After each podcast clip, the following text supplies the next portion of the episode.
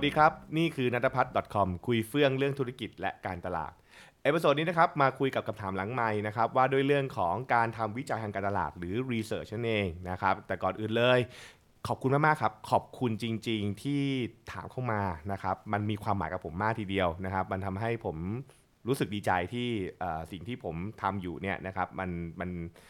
มีความหมายกับคนบางคนนะครับ ผมดีใจมากที่มีคนที่รู้ว่ามีคนฟังผมอยู่นะครับผมดีใจมากๆที่มีคนรู้สึกว่าสิ่งที่ผมทำมันสามารถช่วยคุณได้ แล้วก็คุณยินดีที่มากที่จะ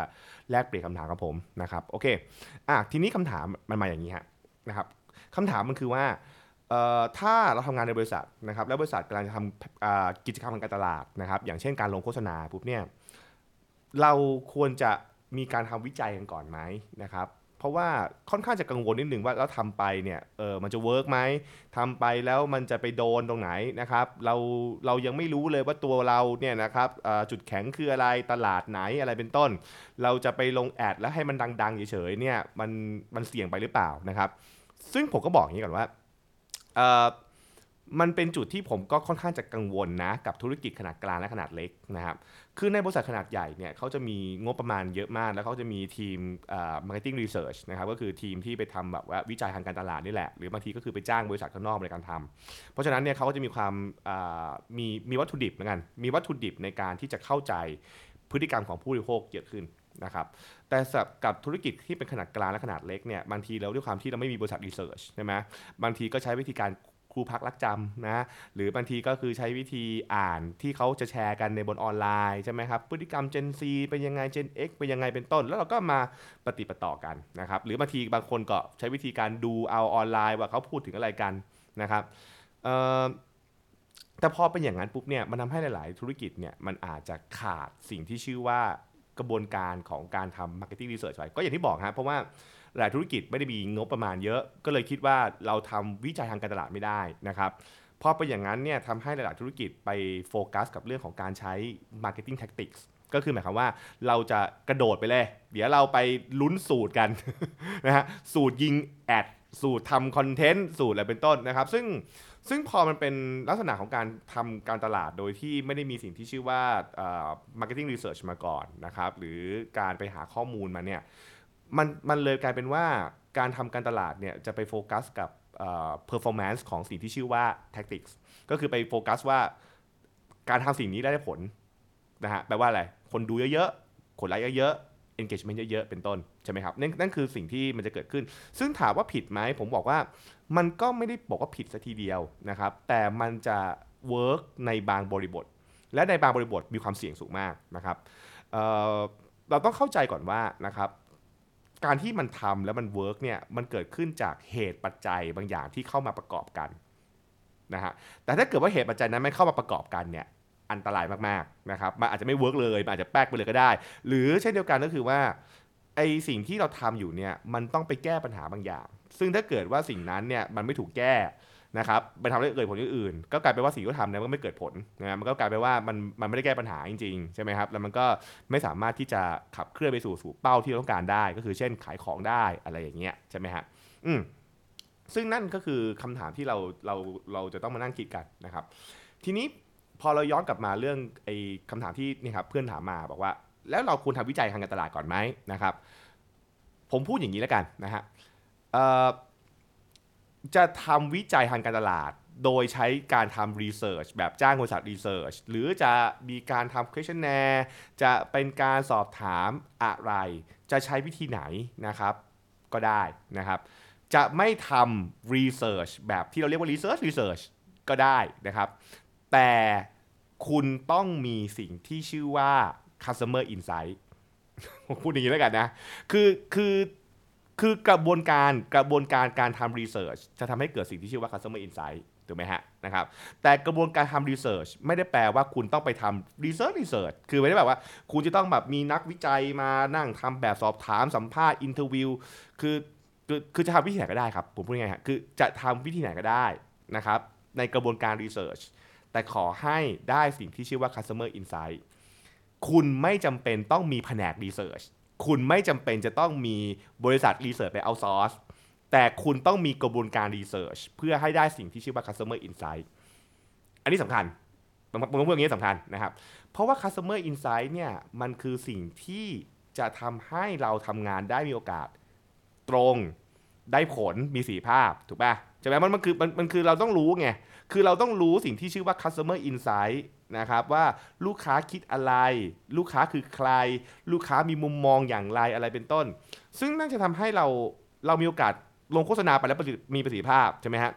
โฆษณามีประสิทธิภาพไม่ได้เกิดขึ้นจากการแค่คนดูเยอะ สังเกตนะนี่นี่นี่ไงมันกลับมาว่า เวลาเราพูดว่าทำคอนเทนต์ดีเนี่ย มันต้องถามว่าคอนเทนต์นั้นสามารถไปกระตุ้น แล้วมันทำให้นำไปสู่เป้าหมายของเราคือลูกค้าซื้อของเราได้ยังไงใช่ไหมฮะเพราะฉะนั้นเนี่ยการคนดูเยอะแต่ไม่ถูกกระตุ้นให้เขาอยากซื้อของ มันอาจจะเป็นการสื่อสารที่ไม่สมไม่สมบูรณ์เหมือนกันนะฮะมันคือมันมันสำเร็จบางส่วน แต่ไม่สำเร็จในสิ่งที่เราอยากต้องการให้เกิดขึ้น เพราะฉะนั้นเพื่อเราต้องการให้เกิดการซื้อสินค้านะครับ ต้องการให้สินค้าเนี่ยเป็นขับเอ่อเท่าไหร่ครับเป็นที่ต้องการของลูกค้าเนี่ยเราต้องเข้าใจก่อนว่าหนึ่ง เช่น ลูกค้าเราเขาเขาอยากซื้อสินค้าเราเพราะอะไรใช่ไหมอะไรคืออะไรคือเหตุเหตุเอ่อเหตุปัจจัยที่ทำให้เขาอยากอยากซื้อสินค้าแบบนี้เขาอ่อนไหวกับเรื่องอะไรเขานะครับถูกเหนี่ยวนำได้ด้วยประโยชน์แบบไหน ด้วยคุณสมบัติแบบไหน คุณประโยชน์แบบไหนเป็นต้น นั่นคือสิ่งที่เราเราจะต้องรู้ไงใช่ไหมฮะเพราะถ้าเกิดว่าเรารู้ปุ๊บเนี่ยมันจะทำให้เราสามารถออกแบบโฆษณาได้ใกล้เคียง นะครับได้ใกล้เคียงกับสิ่งที่ควรจะเป็น และทำให้มันสามารถทำงานได้มีประสิทธิภาพสูงสุดคำว่าทำงานแปลว่าอะไร คนที่รู้โฆษณาจบปุ๊บจะได้อยากซื้อสินค้าของเราใช่ไหมคุณจะพบว่าคุณไม่ต้องการแค่คนดูสินค้าไอ้คนดูโฆษณาเสร็จปุ๊บกดไลค์จบชอบตบมือแปะแปะแปะแปะแต่ว่าไม่ซื้อสินค้า คุณไม่ต้องการแบบนั้น แต่คุณต้องการคอนเทนต์ที่มันไปกระตุก ทำให้เขาอยากได้สินค้าของคุณ แล้วคุณก็สามารถซื้อของได้เป็นต้นนะครับอะพวกนี้มันคือเนี่ยคือกระบวนการของมันว่าทำไมอินไซต์ถึงสำคัญใช่ไหมฮะทีนี้มันก็กลับมาอย่างนี้บอกว่า เอ๊ะคุณแก่แล้วทำไมหลายธุรกิจไม่เห็นทำรีเสิร์ชก็ก็ก็ทำการตลาดได้ ผมบอกงี้นะฮะเขาอาจจะไม่ทำรีเสิร์ชในในเชิงของความเป็นทางการรีเสิร์ชทางการนะครับ แต่จริงๆ แล้วไอ้คนทำงานการตลาดจริงๆ ก็มีการทำ research ของมันนะฮะแต่ research ของมันอาจจะเป็น research แบบ เช่น research แบบสังเกตเอา บางทีคือพูดง่ายๆคนบางคนใช้ประสบการณ์ส่วนตัวในการที่จะคาดเดานะครับคาดเดาสิ่งที่เรียกว่า insight นะครับจนสามารถที่จะไปทำงานการตลาดได้นะฮะเองก็ซึ่งโอเค ถ้าเกิดเดาถูกก็ถือว่าโชคดีไป ถ้าเดาผิดก็ถือว่าซวยไปเป็นต้นเอางี้แล้วกันนะฮะแต่ถ้าเกิดว่าบางคนอาจจะใช้วิธีการเอ่อเรียกว่าปะติดปะต่อนะครับ บางคนอาจจะใช้วิธีการคุยกับลูกค้านะครับ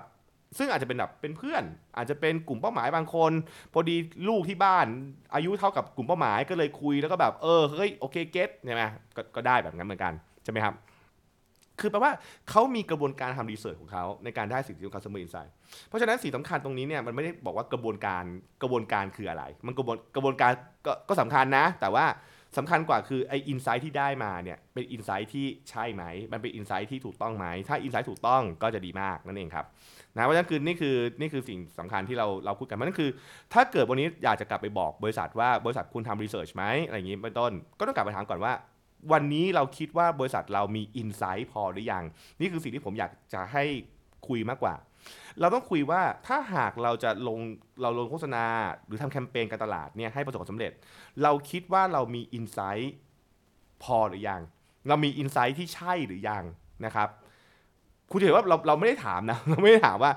คอนเทนต์นี้จะมีคนกดไลค์เยอะไหมคอนเทนต์นี้จะมีคนดูเยอะไหมแต่เราต้องถามบอกว่า เอ้ย แล้วถ้าเกิดว่าทำคอนเทนต์เพื่อให้คนคนมาซื้อของอะเออเราต้องรู้เลยว่า เราต้องรู้อะไรเราต้องเราต้องเราต้องมีความเข้าใจอะไรบ้างนะครับ ซึ่งบางทีก็จะมีอินไซต์พวกเนี้ยนะครับ เช่นบางทีเขาเรียกว่า 3C นะก็คือตัวคอมพานีก็คือสินค้าเราสินค้าอะไร สินค้าเรามีจุดเด่นอะไร สินค้าของเราอ่ามีจุดแข็งอะไรบ้างนะครับเรารู้เรื่อง customer customer insight แปลว่าลูกค้าคาดหวังอะไร ลูกค้าให้ค่ากับอะไร ลูกค้าประเมินเราเทียบกับใครนะครับ เป็นต้นคอมพิวเตอร์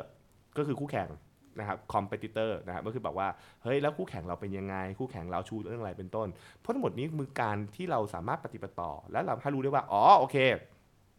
ถ้าเราทำหนังโฆษณานะหนังโฆษณาต้องมีเรื่องนี้ หนังโฆษณาต้องพูดประโยคนี้ หนังโฆษณาจะต้องชูเรื่องนี้เป็นต้น เพราะเราเข้าใจลูกค้ามา เราเข้าใจสภาวะการแข่งขันมาทำให้เราต้องพูดเรื่องนี้ นะครับมันไม่ใช่แค่บอกว่าอยากให้คนกดไลค์ไม่ใช่ มันคือ เพราะฉันเข้าใจมาแล้วฉันก็เลยรู้ว่า หากฉันต้องการชนะใจลูกค้า ฉันจะต้องพูดเรื่องนี้นั่นเองนะครับเพราะฉะนั้นนี่คือสิ่งที่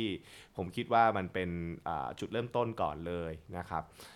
แล้วก็หวังว่านะครับคุณจะเอาไปคุยกันในออฟในออฟฟิศในบริษัทต่างๆนั่นเองนะครับผมแคร์มากก็คือเรื่องของการ คืออย่างที่ที่ดอ s เนี่ยนะครับที่ดอ s Academy เนี่ยเราจะมีคลาสที่ชื่อว่า Insight Driven อยู่ เพราะฉะนั้นเราบอกว่าสิ่งสำคัญมากเลยคือ คุณต้องมี Customer Insight นะครับซึ่งกระบวนการได้มา Customer Insight ก็คือการทำ Marketing Research ทั้งหลายแหละนะครับคุณจะสังเกตก็ได้ คุณจะใช้วิธีการทดลองก็ได้ คุณจะใช้วิธีการอสอบถามทำ questionnaire นะครับสัมภาษณ์ได้หมด นะครับจะทำจะทำรีเสิร์ชแบบไหนก็ได้ ขอให้ได้สิ่งที่ชื่อว่าอินไซต์ไปทำงานแล้วกันนะครับโอเคนะฮะหวังว่าจะตอบคำถามนะครับแล้วก็ถ้าเกิดมีคำถามเพิ่มเติมได้มาคุยกับผมหลังไมค์ได้ หรือจะคอมเมนต์ก็ได้นะครับ หวังว่าคลิปนี้จะเป็นประโยชน์ทุกท่านนะครับผมและติดตามกันคลิปหน้านะฮะสำหรับวันนี้ สวัสดีครับ